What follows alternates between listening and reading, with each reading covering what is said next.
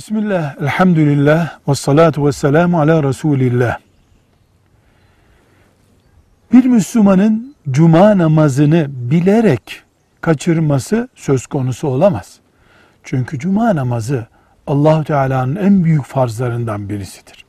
Ama cuma namazı kaçmaz mı? Kaçabilir.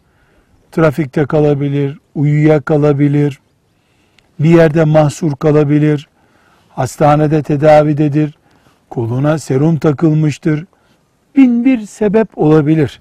Cuma namazını kaçıran bir Müslüman o gün öğle namazını kılar.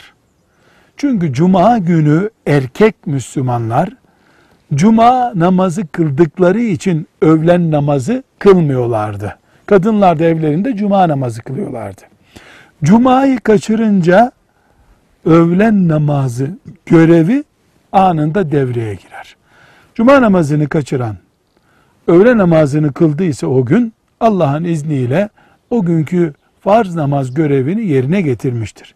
Kasten, tembellikten cuma kılmayan ise oturup ciddi ciddi tövbe ve istiğfar etmelidir. Velhamdülillahi Rabbil Alemin.